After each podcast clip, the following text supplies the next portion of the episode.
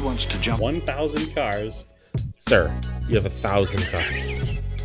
I don't think I'd attempt to try this stunt. Or we, we owe this horsepower to Uncle Sam. Too many cars. Car. You know, roses would be. Uh, Like I put my beer belly on it. If you can't immediately tell somebody how many cars you have, You'll really give those uppity yuppies something to think about. Stay on the bar. Don't go Yeah. off the bar with your Bronco. 1980 Volvo horns. What's right? I want to have a man's coolant. and he's like, "Oh, I thought it'd be small. It's for a small car." And I'm like, "Yeah, but it's, it's still an automatic transmission. They're never going to be light." it's definitely going to have to crash. Starting off with Brad buying another car. That's the West. Internet. You know, is this a Nigerian oil print? Uh, I also wish you drove a Tan Camry. Anyways, that- Anyway, that's hor- a horrible, very horrible podcast that's a content. very a inside joke.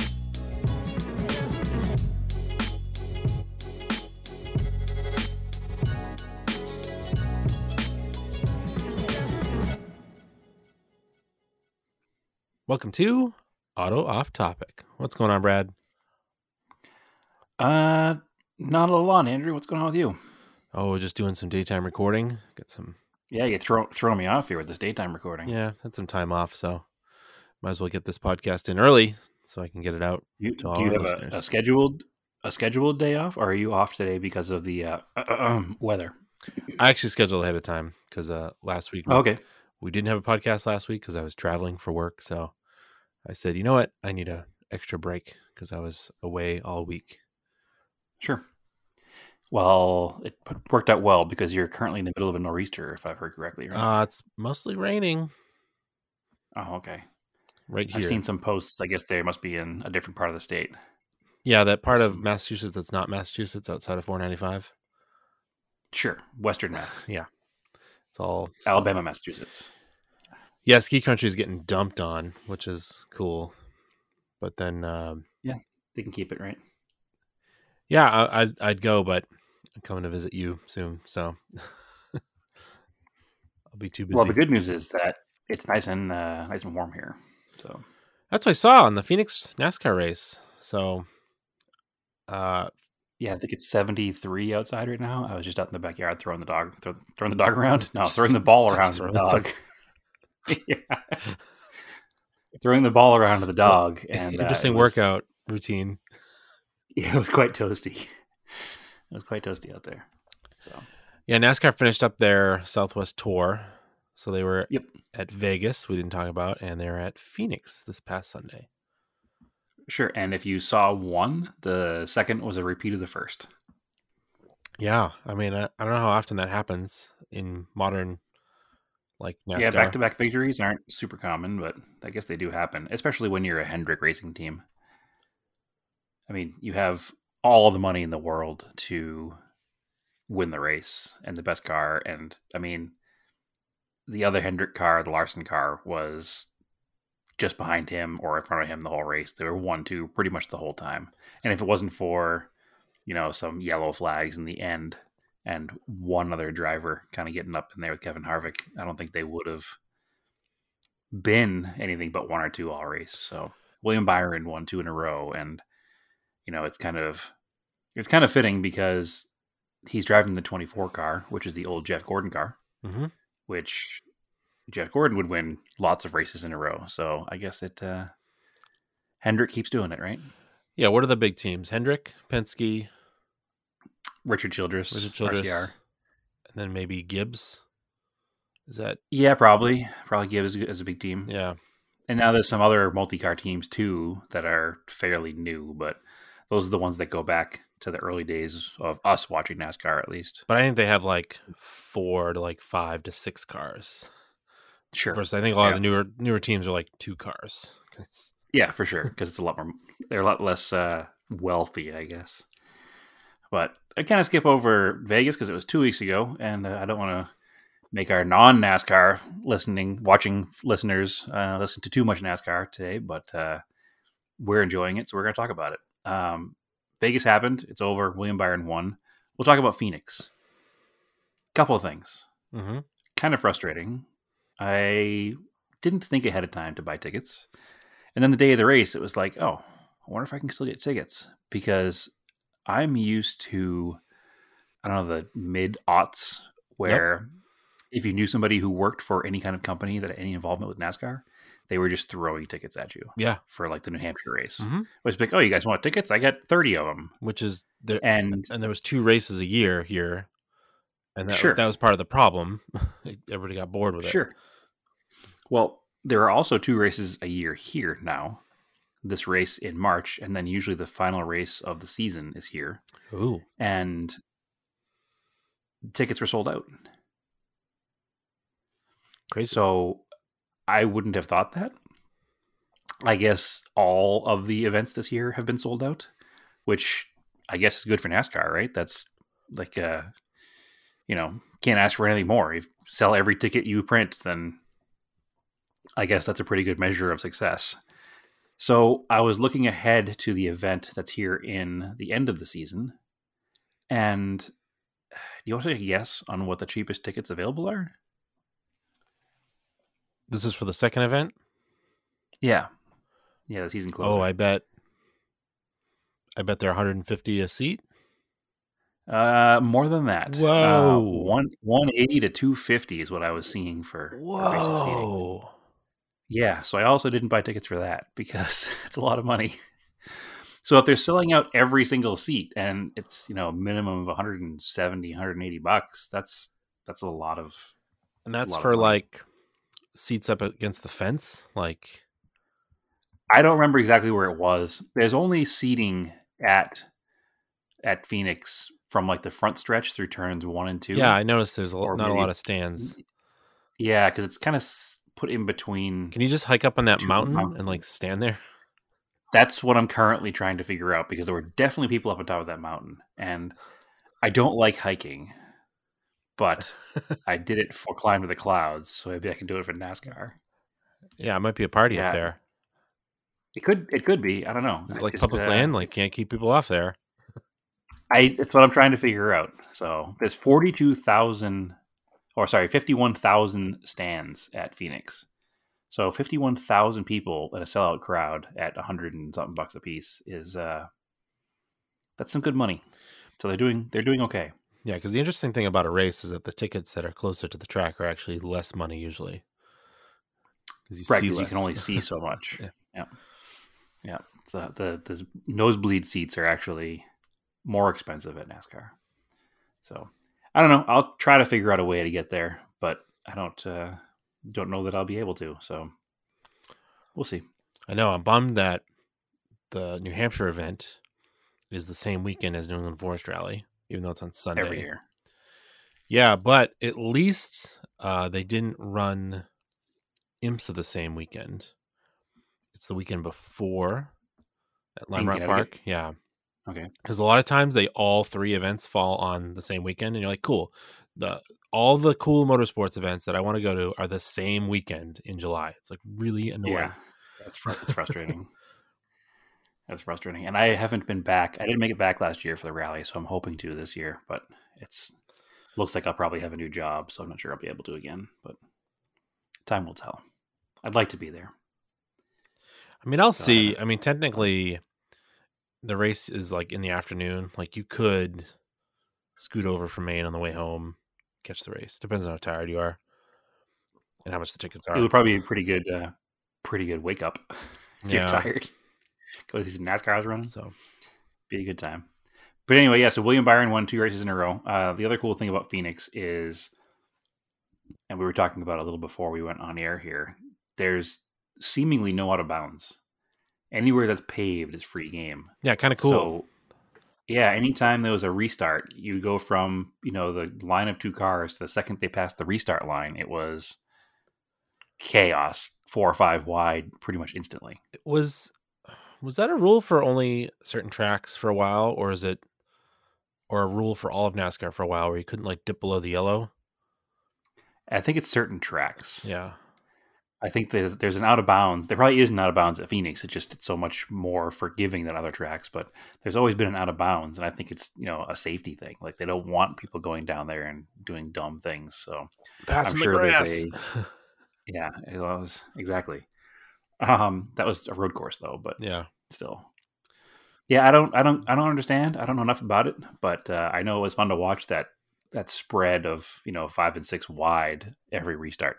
Not that there were a lot of restarts because it was a pretty clean race toward until the end, but it was definitely uh, definitely fun to watch them spread out like that and see the how the short line might help them catch up, but then they're at a lower speed when they come back on track, and it was hard to to make a pass if you're way down low. Yeah, it was interesting. So That's cool. Yeah.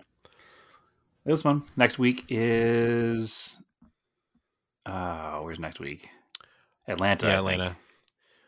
We'll see how So- my um how much I keep watching because it's gonna once it starts getting warm out. Sometimes I'm not in the house on Sundays. That's the beauty of DVR, Andrew. Yeah, but um, more likely I'll do those YouTube catch ups they do. Okay, that works. Yeah, I have the TV in the garage, which helps to uh, keep myself from just sitting on the couch all day. I'm able to do things whilst watching NASCAR as well, so that kind of, that kind of helps.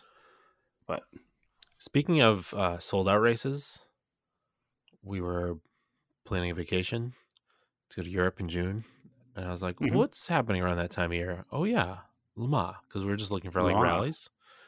So I'm like, "All right, cool." Uh, the other night, like we had already booked plane tickets, and we were just we're going to Germany. We're gonna take a train over to Paris and then over to Le Mans because it's really geographically it's not that far. It's like uh, Germany's like the size of Montana, I guess. yeah, it's like driving from yeah, Boston Well- to North Carolina. Yeah. you can take a high speed train and you don't have to do any driving.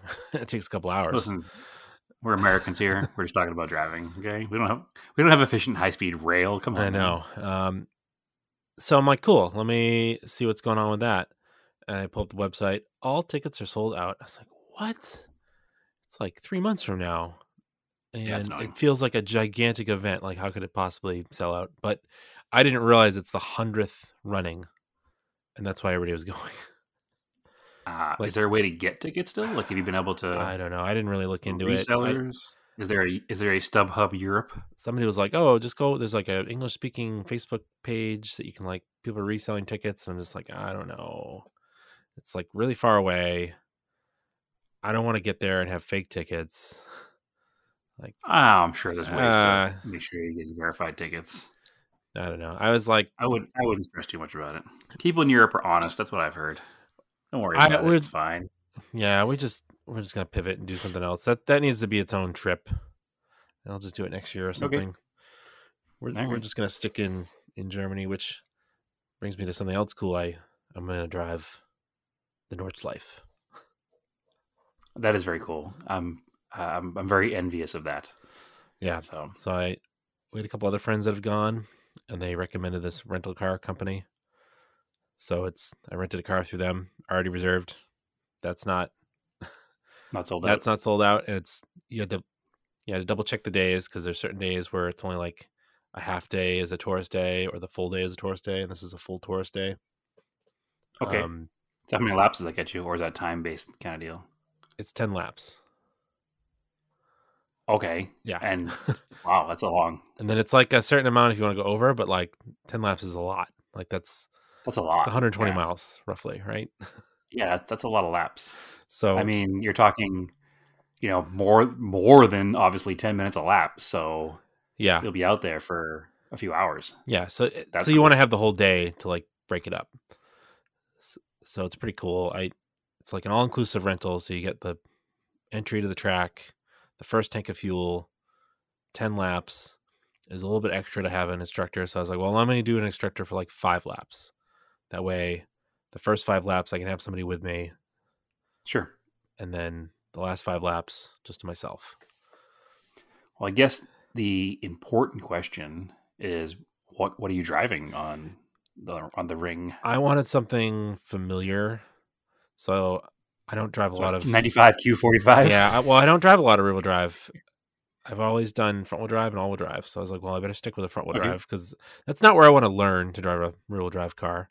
I'm sure I'd No, I hear it's expensive to crash. Expensive to crash there. Um, yeah, I paid for the extra insurance too, It's like covers Armco repair, I guess. Hopefully, I don't need it. Excellent. So it's a. I went for something that would be very familiar. It's a Mark Seven GTI. So at least the dashboard will be familiar to me. Sure. Is it uh, bone stock car or is it caged or what's the? They do a cage, Let's get race seats, race brakes, race tires. Um, it's got probably a tune. It's got the LSD. I think it said like 230 horsepower, Okay. and it's the DSG, so it's not a manual. Okay. They probably don't want to have. Do they have manuals offered? or They do. the, some of the real drive BMWs are manual, but I just wanted something. It's one less thing to think about. Is shifting. Sure. Do you also have uh, racing line turned on and? Uh, yeah. Yeah. I'm sure it'll be plenty challenging, and then just taking it. the uh, Yeah, no, that's that's super, that's super cool. I mean, and the DSG in the Volkswagens is known for being a good transmission. It's not going to be boring, yeah. and it's not like you're going to be using it in automatic mode, just driving to and from the store. It's you're going to be using No, it it's got as the paddles. on a racetrack. Yeah, and that's that's how what it's intended to be used for is a car to be used on a racetrack with those paddles and be fun. And let's be honest, most modern most modern race cars are paddle shifted anyway, so that's that's super cool. I'm insanely jealous, um, envious, jealous. I don't know what the I think envious is the proper word there, but uh, I'd I'd really like to to do that someday. But certainly a bucket list item, and I cannot wait to see pictures, videos, and hear your story about that because That's why I picked ten I laps. live a couple people were like, vicariously through a couple people were like, ten laps is a lot. I'm like, yeah, but if I only do it once, I'm gonna do ten laps. Yeah, exactly. It's probably half the cost is in the rental and the insurance and everything else. The laps are don't cost yeah. a lot. Yeah. because it's a it's a tourist day, so it's what they call bridge to gantry lap. So you actually don't do the little uh straightaway after the start finish. Okay. You you enter so that way you don't have they don't have people trying to enter the circuit with cars at speed Doing behind them. 180 miles an hour. yeah, so they give a big gap of where you enter and exit. So they call it bridge to gantry. Except if you did a full, if you actually rented it for a track day there and not a tourist day, then you could do the whole track. Right. But this is this. But whatever. I'm doing it on a tourist cool. day. Yeah. You get to do the carousel. That's all that matters. Right. And I'm wondering, it it must exist like it did at the Tail of Dragon. Like there must be people camped out that just take photos of everything and sell. Oh, Photos. they must be. I mean, I, I see be. videos all the time. Yeah. I see videos all the time. I'll have to, I'll have So to figure that out. remember, Gotta remember what which which rental Volkswagen was yours. That's all. I think they only have one. Oh, okay, perfect.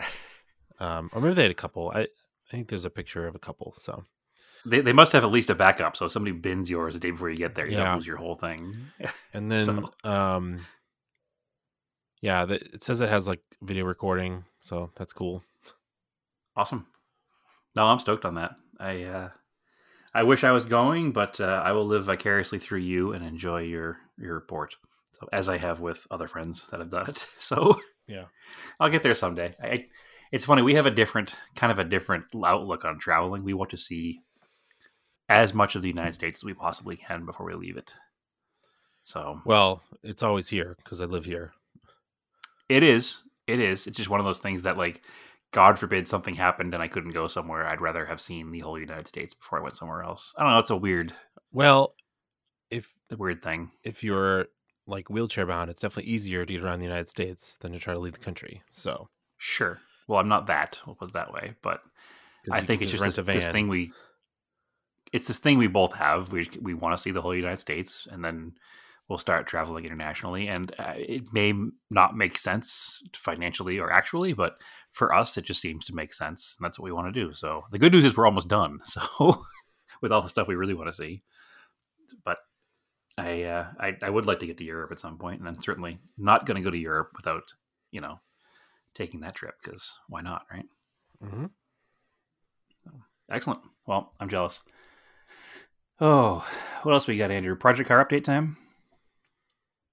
Yeah, I mean, uh, oh, because I'm going there, I also scheduled a. I haven't done Palmer racetrack here yet. I Okay. scheduled a track day for there, like the month before, Excellent. so I can get some used to like big elevation changes, which is what Palmer has. Excellent. As big as Germany. Uh, it's pretty good. Yeah, there's like I think at least a thousand feet at that track. It like goes up and down. Oh, wow. There's like an uphill and a downhill. It's like Well, I mean, it kind of has to be if it's a circuit. What goes up must come down. Yeah, but it's like a it's almost like a touge. Interesting. I don't think I've seen many videos from there. I'll check some out. Uh, Awesome. Mm-hmm. Um, some track tasting. yeah, I haven't done much. I've just been gathering parts. I had some stuff to. Well, you're you're excused because it's winter out there, and like Yeah. we talked about, you're currently in a nor'easter, so I'm just looking at the. I got a O-ring for the distributor on the G20 because it wasn't something I was thinking of when I did the valve cover gaskets, and it's got a little tiny oil leak near the o- near the uh, distributor. So I want to take care of that this year. side of the head. Yeah, it's just an annoying Excellent. little tiny leak. Mhm. That's like should be easy to fix because it's right on top. Excellent. Well, I have been doing stuff. Okay. Stuff has been done. So after the long saga that is the XR4Ti, it runs again. What was wrong with it? Oh, so you want to? We'll, we'll do a quick walk back. I had leaking fuel, and it had those plastic hose connectors that I couldn't quite figure out. Yeah, I think we talked And about think- that. You had the guy press him on. We talked about that. Yeah, I think so. You can talk about how you. Maybe we didn't. Why don't you tell him how you Hmm. Have a guy for it now? I have a guy. So there's a guy based in Phoenix who has a mobile hose truck. Basically, he makes all kinds of hoses and fittings out of the back of a truck. That's like an Isuzu NPR. He just pulls up to your shop, or in my case, my house, and I show him what he got, and he has a special tool to make it work. He didn't have an easy time doing it. He still had to fight with the fittings but he managed to get them on. So we put the new fittings on the hoses, got everything all lined up under the car. So obviously he wasn't part of that. He just put the fittings in the hoses and he left. It was very reasonable actually. He lives less than a mile from me. So when I gave him my address, he was like, "Oh, I'll be right there." so he came over and did those hoses. It was like sixty dollars to put the two ends on hoses, which I will pay time and time again because I fought with them for I don't know at least two or three weeks of podcast. So I got that all taken care of. I moved back under the car to put it all together. Brand new hoses, brand new connections. There shouldn't be any leaks at all. And wouldn't you know, it still poured out like a waterfall of fuel.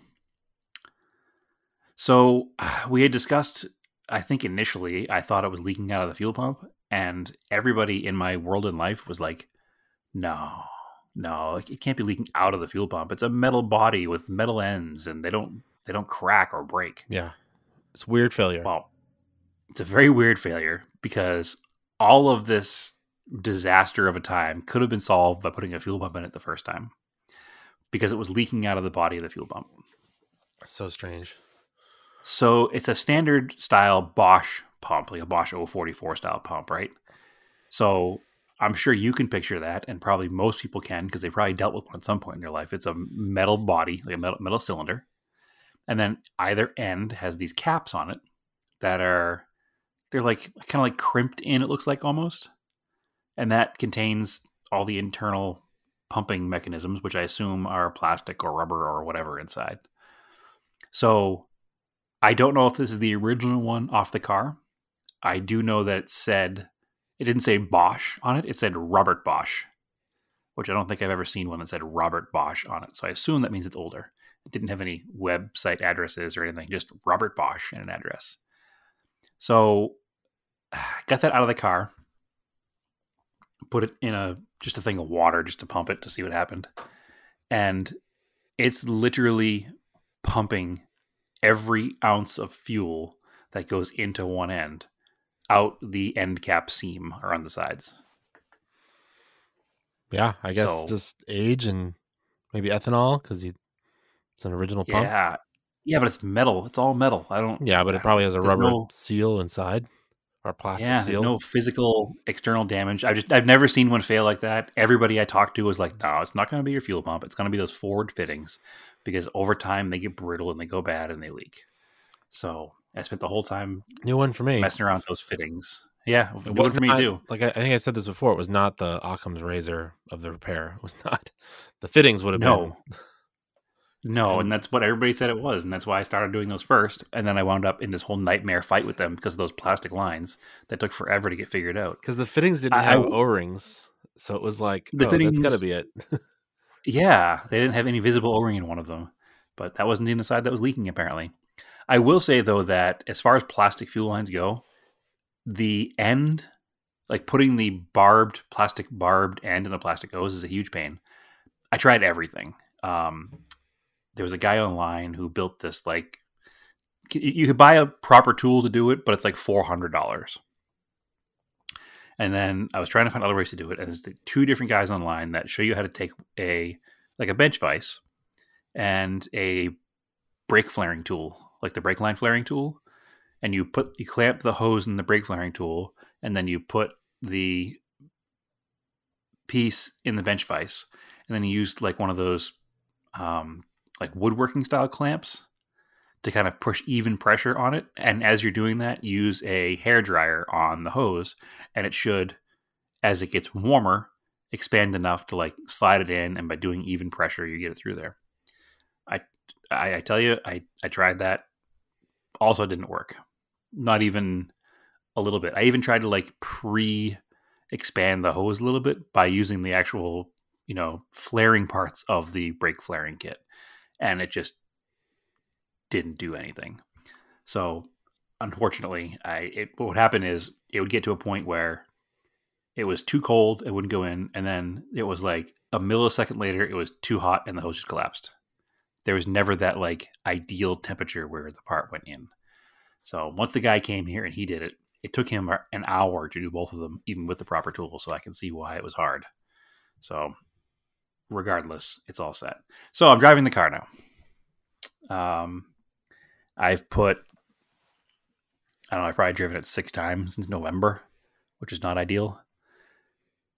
Uh, first night out driving it, Naomi and I went to Pavilion's car show and then to dinner afterwards. And on the way home from dinner, we were on Bell Road, which is a kind of a main thoroughfare here in Phoenix. And there was a kid in traffic next to us who was all excited about the car. You know, just was just talking to him at a stoplight. And when I drove away from them, I was doing what as car enthusiasts we do, right? Somebody's talking about your car, gave it a little bit of a, a little bit of a stab in the throttle. Nothing ridiculous, just a quick little pull. Got to the next stoplight, and we were immediately enveloped in white smoke. Like a significant amount of white smoke. So we're sitting there, the car is smoking like crazy. We get to the light turns green finally. We drive away. It's belching black smoke out the back. Pull into a parking lot. Shut it off, of course. Make sure it is just white smoke from oil or coolant and not smoke from fire.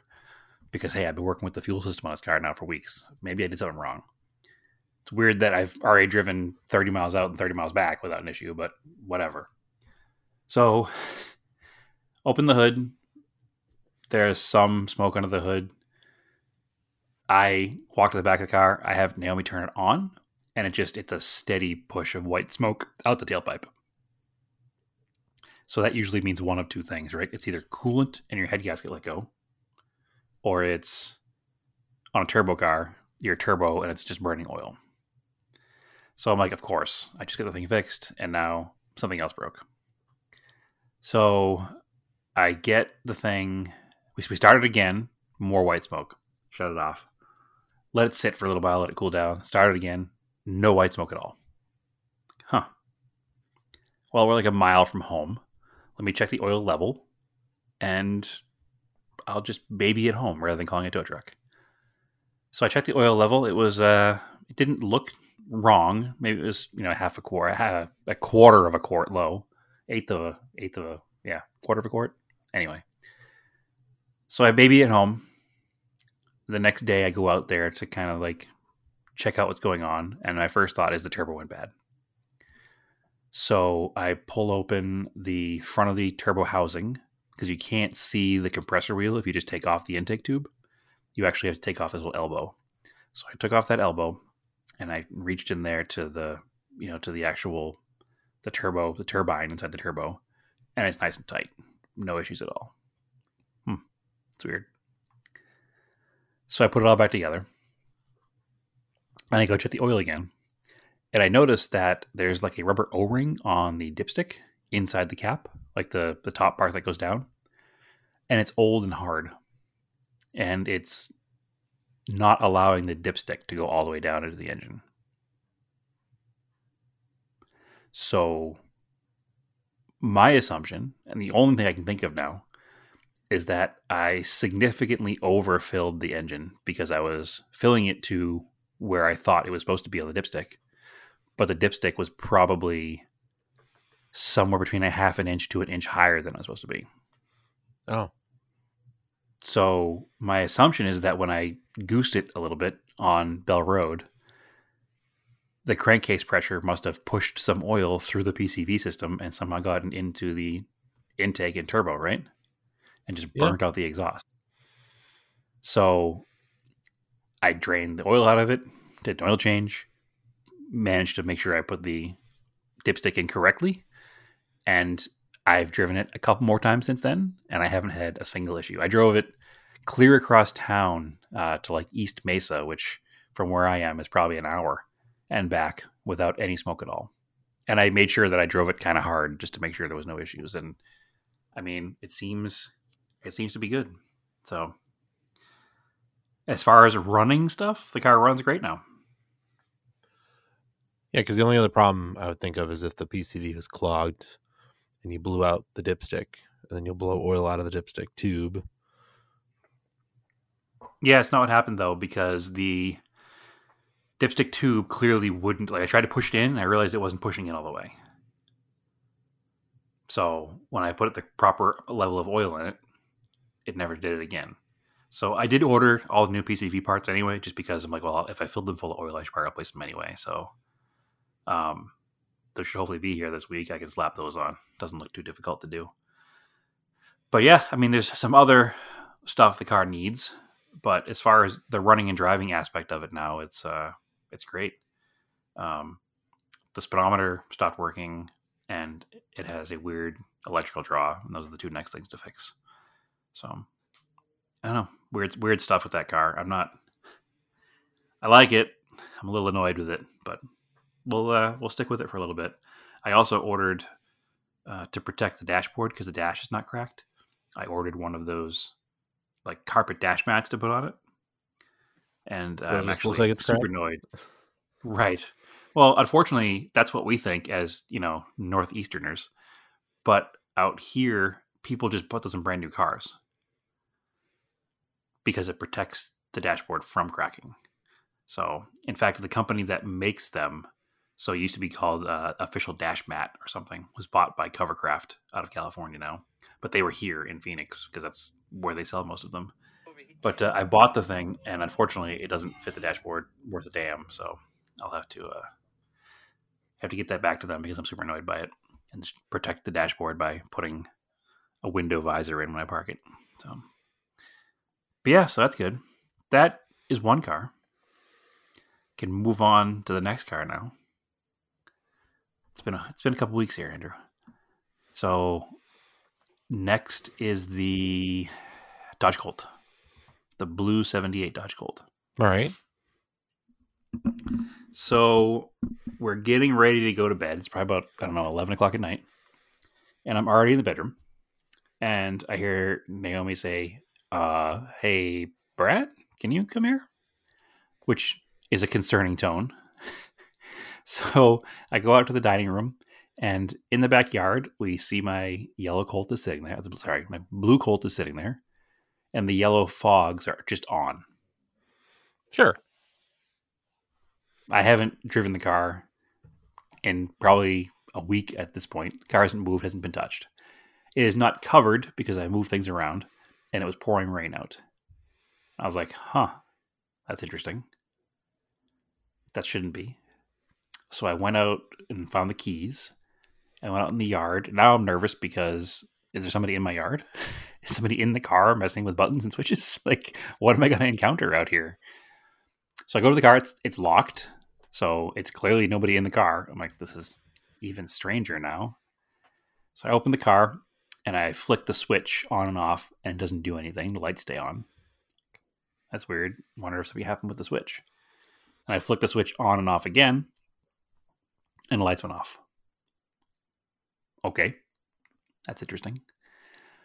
So I pop the hood. I'm like, well, I'm going to disconnect the battery because I don't know what's causing this, and I don't want it to happen again in the middle of the night, and then there be some sort of electrical fire in the backyard in the cold. Shouldn't be because we both relayed it and fused it. So theoretically, there wouldn't be any kind of a fire, but just in case, let's uh, let's get this taken care of.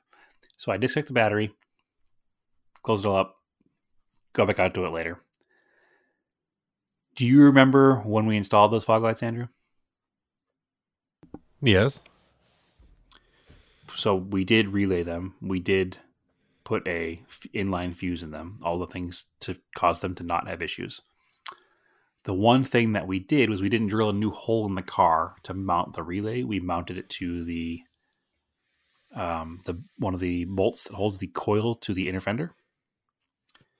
And my assumption is that at one point when I was working on the car, because I recently did a new coil in the car, well, not recently, but I don't know, a year or two ago, I must have inadvertently not been paying attention when I was tightening up the bolt to the inner fender. And as I was tightening it to the right, it turned the relay up, so the relay was sitting upside down. So what happened was it was pouring rain out that night. The car doesn't often sit in the rain; it's normally covered up inside or under a cover. It was pouring rain that night, or it doesn't rain here because it's Phoenix. It was pouring rain that night, and the water was running down the top of the fender along the you know inner lip, and right above where that relay is is like an embossed piece of the fender that is probably there to allow water to drain out. And it was literally just filling the relay with water. So I pulled the relay off and I popped it open, and the inside of it was completely corroded. Like it was just making the closed connection all the time. So obviously that was a problem for more than just that one time. It was just the one time that got it to the point where it made enough, like the corrosion made enough of a connection in order for it to actually turn the lights on. so that's uh that was frustrating, but I, I fixed that. I bought a new, you know, four wire relay for it. I moved it as well. There was a existing bolt hole on the inside of the strut tower that had nothing in it but was threaded. So I found a bolt with the right thread and I put it over there and I made sure that it's facing the right direction and there's no way water can get into the new one and we shouldn't have an issue anymore. But uh, everything seems to be a okay on that one now. So and everything still works. There was no fire. The lights still work now. Everything works fine. I don't know how long it was on. They were on for, but I had been in the dining room where we saw the lights probably an hour before, so it couldn't have been on very long. So it didn't even drain the battery, and the car fired right up. So no harm, no foul. Just one of those things to be careful for. Make sure your relays are, you know, in a. They don't need to be in a weather tight environment, but make sure they're not going to get soaked with water over and over and over again. So that car is uh, now all good on that front. It's actually sitting right now because before we record a podcast, I was getting ready to work on two cars, and that was one of them because I have to replace the quarter panel window latch. It has pop out windows and the latch is broken. So I have a new latch for that. So that'll be an update next week. So uh, let's see. The other car that's moved for working on is the 81 Cressida. Um, I'm sure people remember they haven't heard an update in that car since the last time you were in town. And that's kind of my motivation to do it right now is I didn't want to have it sit from the last time you were in town until this time when you're in town without touching it. So I have that car also getting ready to install some more parts. Um, I think last time we talked about it, we had run out of new vacuum line and I had to order a intake tube because the fence post that was in the car was ridiculous. So we, we got most of the vacuum lines done, right? And we, we especially found the advance was chewed through by mice. correct, correct. So you haven't tried to run So- it since then? I haven't touched it since then, Andrew. I haven't done it at all. Okay. So it just it got pushed aside. Other things kept getting in the way, and I haven't touched it. So now I'm touching it. So I have a couple of vacuum lines left to replace, and then that big intake tube, and then we're gonna turn the key and see what happens. Um, I'm also nervous to do that because if it doesn't make it run right, I'm gonna be very upset.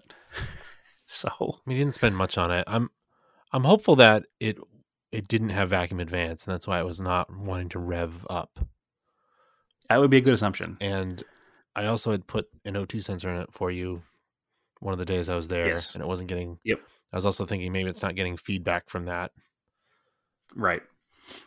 So I don't know. We'll see. I'm. uh It's one of those things where I'm kind of like, oh, I don't want to touch it because I'm afraid it's going to be still a problem, and then I'm just going to get mad. But Well, if it Uh, if it doesn't, then you just sell it to the person that wants it.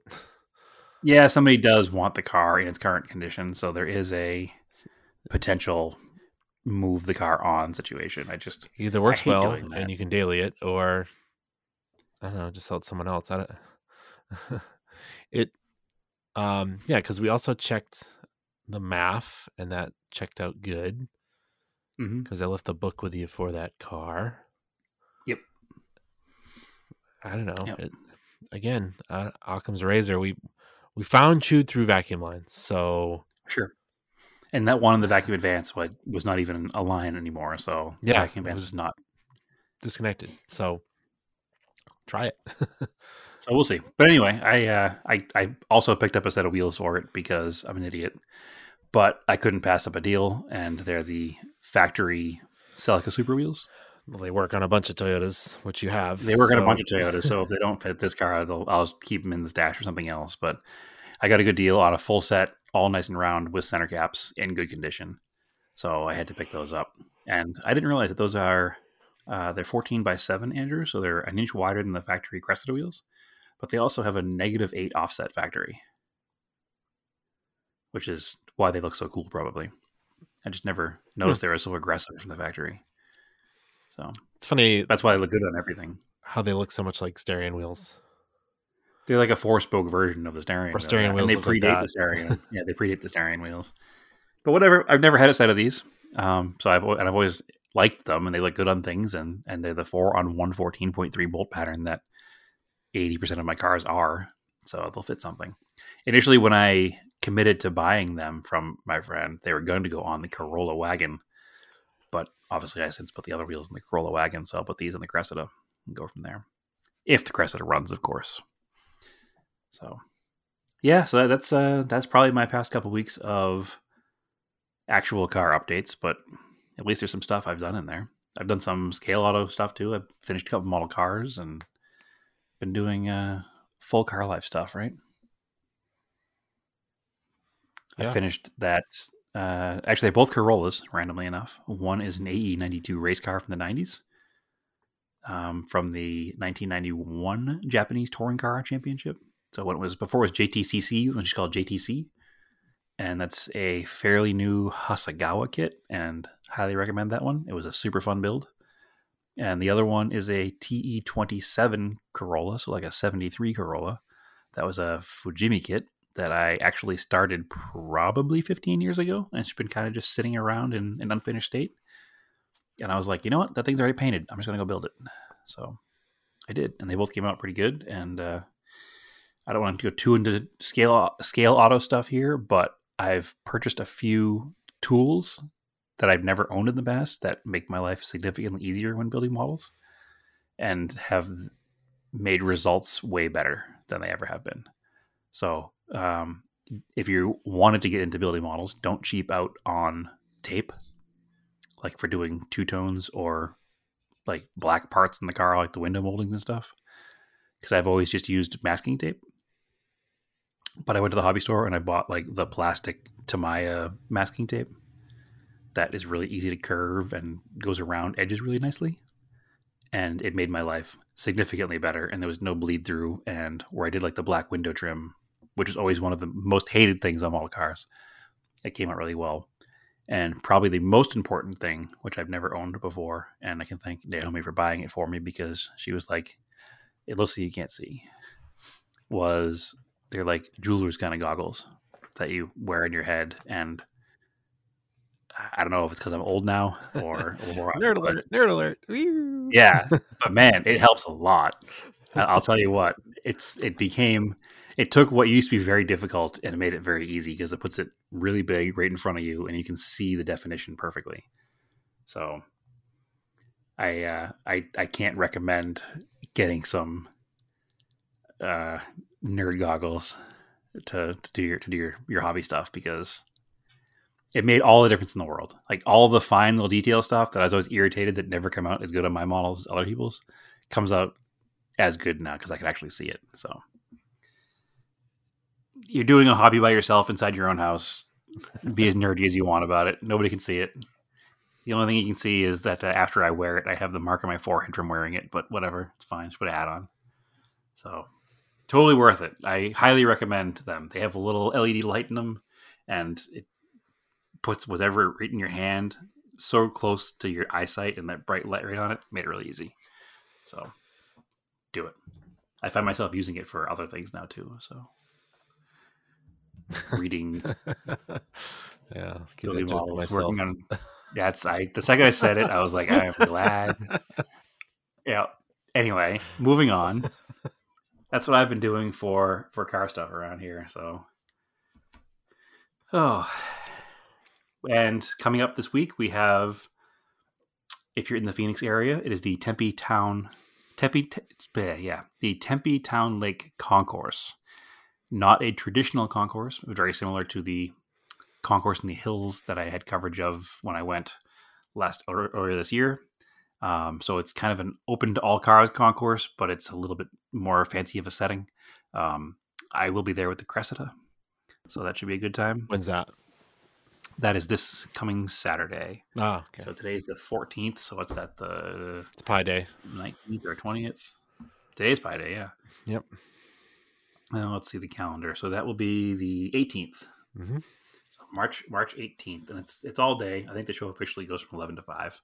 So it's for a good cause. It's for the Phoenix Children's Hospital. All the money, all the money raised goes there. So it's totally worth, totally worth checking out. Uh, it is free to spectate, so there's no there's no cost as a spectator anyway. But it's uh should be a good time. Looking forward to that one. Unfortunately, it's mm, maybe it's not. Never mind. It's the same as. Oh, it is. It's the same as Shakedown Saturday at four to four, but that's all right. I'll miss that. I'll miss that this week. So, and then Andrew, you'll be here next week, and I don't know what you have going on on Sunday, but I think it's going to be a Kyusha Club show Sunday. Oh, okay. So, unfortunately, I won't be there because I have tickets to the NHRA event, which I bought before I knew you were coming here. Oh, okay. So, but anyway, that's the uh, upcoming events. So, All right. anything else, Um, Andrew? No, come join us on the Discord if you haven't. We've got the dirt rally is in like the fifth or sixth round.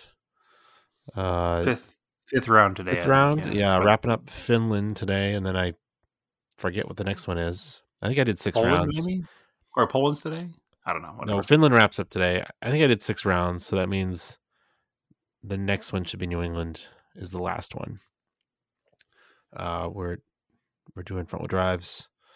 Um, I think I'll, I'll probably try to set up another one after with some different cars, but that's there. Uh, yeah, join us in the Discord. Go follow Parked on the Block. We've got a lot of content going on there. Uh, follow it on Twitter, please, if you're on Twitter. Blocked on the Block minus the K. We are on Instagram. A lot of people have followed us there. You've been pushing that, Brad. Trying. And uh, you can follow me on Instagram, Erased in Anger. Follow this podcast, Auto Off Topic, and Auto Off Topic on Facebook, although we don't post there much. And uh, Auto Off Topic on Twitter as well. Where else, uh, you know, where can they find you? Well, you covered most of it. Um, my personal Instagram, TSISS350, or you can find our model car content and diecast content on Scale Autocast on Instagram. Oh, and we recorded an episode with our friends Oh, over at yeah. uh, another Another pointless, Pointless automotive podcast. automotive podcast. Yes, and I think it comes out this week. I actually forgot to ask them. Yes, but- I think it does too. Well, we did attempt to record an episode of this podcast with them, but we had some uh, technical difficulties. Yeah, we'll give it another so try. I think we're gonna we're gonna give that another try when Andrew's here in town, so we can just kind of have two setups instead of trying to mix all four together. I think is there was Yep. so, there. I don't know. I don't know what happened. Technical difficulties, unimportant, but we'll make it happen. So those guys are awesome. Give them a listen if you haven't. Uh, they are. I don't want to say they're exactly the same as us because they're not. They're very similar. Uh, they have a lot of updates on crappy old cars that they were always working on. They do play a game similar to our Craig Craig Don't Tell Me with uh, car ads, and uh, they're just generally good guys. They're uh, Which we aced. yeah, for sure. Spoiler alert: we got it right. Yeah. so anyway, yeah, go give those guys a listen. Uh, APA or another pointless automotive podcast. They're fun, fun couple of guys, Frank and Chad. So check them out. All right, cool. As always, keep yours analog and aim for the roses.